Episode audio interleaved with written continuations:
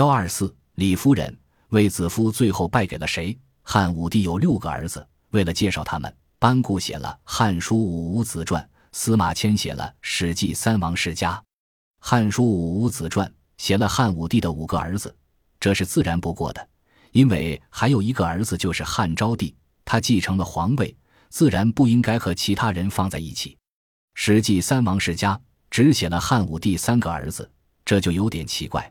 而且内容也很不正常，只是抄录册封三位皇子为诸侯王室的相关文件而已。在很多人看来，只有刘据和刘弗陵才是重要的。长子刘据出生于元朔元年，在很长时间里被视为理所当然的皇位继承人。幼子刘弗陵出生于太始三年，最后摘取了皇位竞争的胜利果实。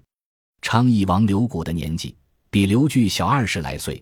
又比刘弗陵大十几岁，关于他的信息，即使在《汉书》中也是近乎空白的。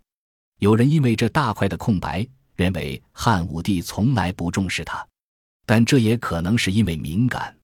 毕竟刘伯的母亲是汉武帝最爱的李夫人，刘伯的舅舅是李广利，还有刘敦死的时间也很敏感。《汉书》不同地方的说法未有差异，反正要么是汉武帝临死前。要么是汉昭帝刚即位，